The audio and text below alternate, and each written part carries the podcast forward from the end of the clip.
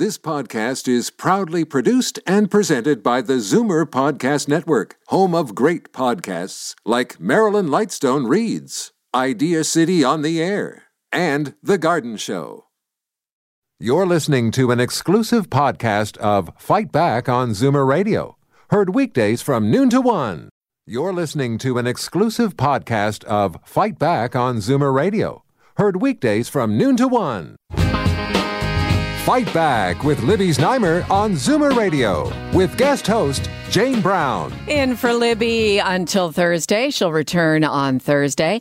There are new concerns being expressed about the state of Toronto's transit from members of a nonpartisan advocacy group.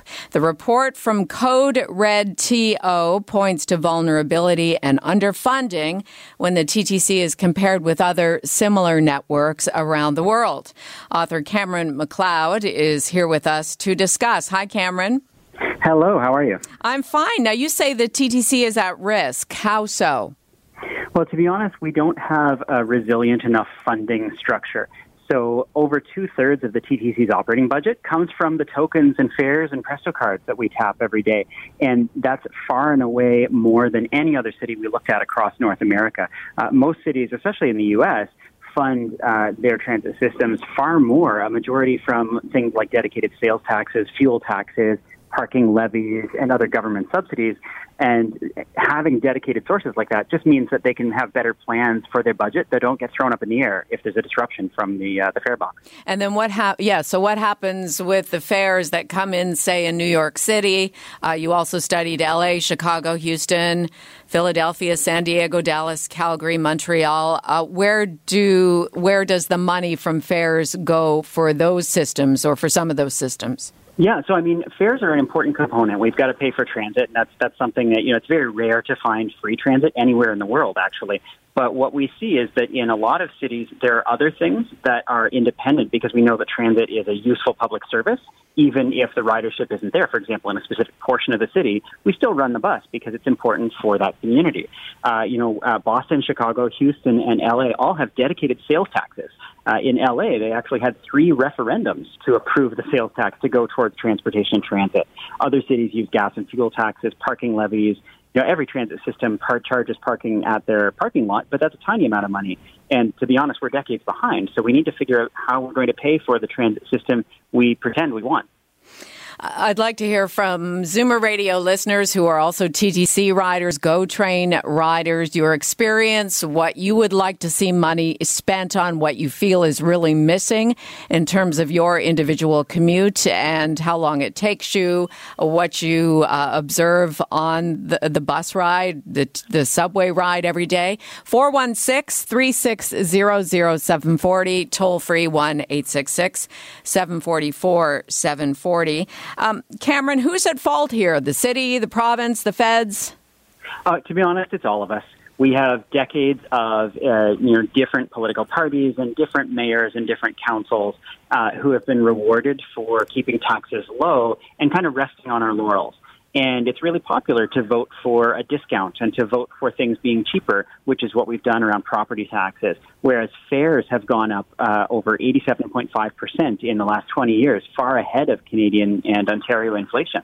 Uh, you know, riders on of the transit system, uh, both both GO trains and TTC, have been paying more, while others have, have not been contributing as much uh, and that's uh, that's created a bit of an imbalance. I do want to hear about your recommendations because that's how we learn and move on. But I also want to talk about some of the other complaints before we get there. You of found course. you found Toronto has the second highest public transit ridership in all of North America, despite the lowest subsidy rate of any North American city. That, that's right. Yeah, we've uh, and just, it's it's in U.S. and Canada, uh, just to be clear. So the North North America, I guess. Uh, I want to make sure I'm clear on that.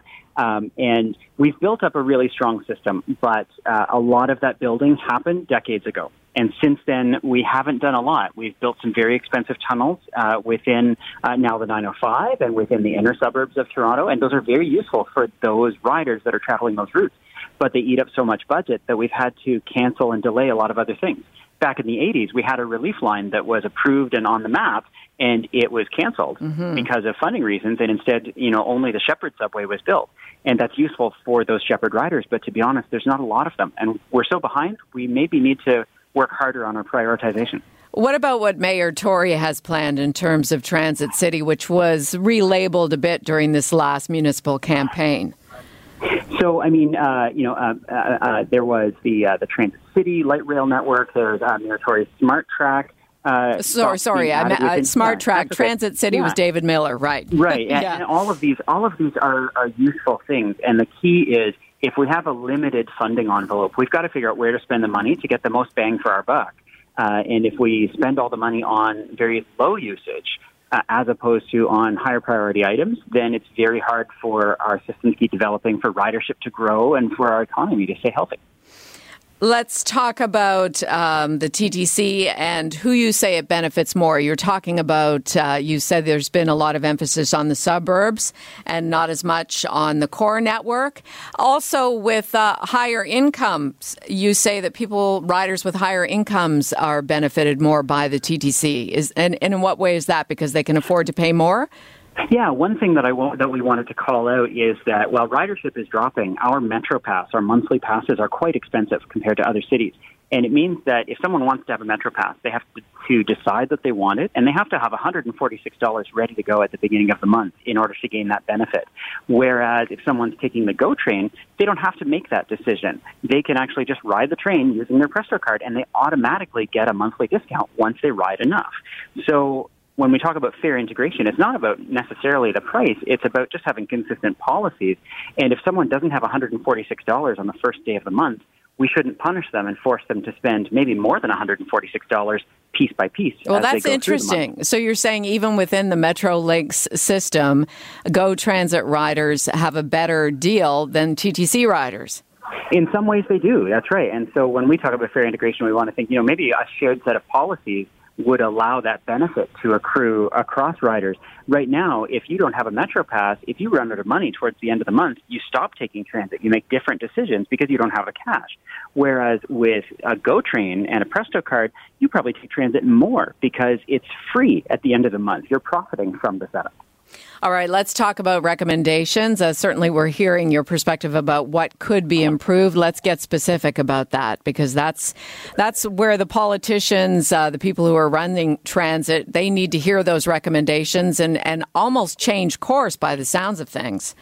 Uh, maybe a little bit. You know, we need a more resilient funding structure with significant dedicated revenue sources. Uh, people across North America are more supportive of new taxes if they know what it's for.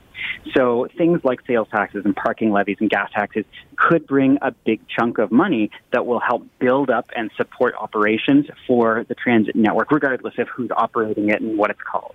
Um, we need to be more realistic about our focus on tunnels. Not everything has to be underground, and that costs us a lot of extra money that could be used to help the people who are in full buses on Lawrence and Dufferin and Queen and Steeles. You know, they're they're chugging along in traffic, and maybe we could build something better. You know, dedicated bus lanes, BRT, light rail, and subway, depending on what's needed in each area. Um, making the Metro Pass more accessible through fare capping is one that I mentioned, and then there's other stuff too around things like we need new lines. You know, the, the relief line is urgently required, but right now a signal problem means that, you know, half the city suddenly doesn't have a subway line because the trains can't move. And so we need ways for riders to route around problems. We need, need new lines and we need a governance structure that has all these different groups and stakeholders talking to each other. Right now, there's a locked door between the TTC and Metrolinx, and while Metrolinx owns Presto and controls that fare card, TTC is actually the biggest user of the Presto card, but they have very little influence over what it actually does. And so that, uh, that creates uh, you know, uh, there, there's no incentive there for them to get along and to figure out problems together that will benefit the region as a whole. Cameron, we only have uh, less than a minute to go here. Are you getting any kind of reaction from your Code Red TO report? You know, I think of Mayor Tory, and he does make a good point that we've we've discussed enough what the best route is going to be for Toronto with the best plans. We need to actually get building. Uh, are you getting any kind of backlash so far? I know the report is fairly fairly new.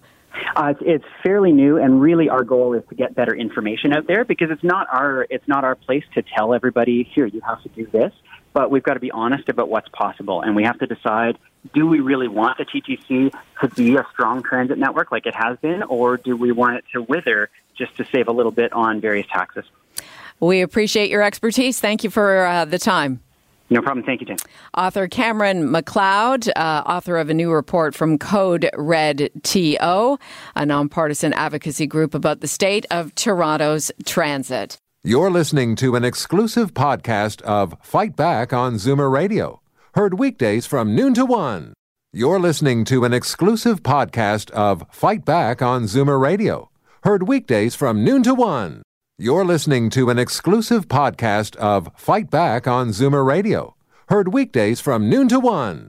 You're listening to an exclusive podcast of Fight Back on Zoomer Radio, heard weekdays from noon to one. This podcast is proudly produced and presented by the Zoomer Podcast Network, home of great podcasts like Marilyn Lightstone Reads, Idea City on the Air, and The Garden Show.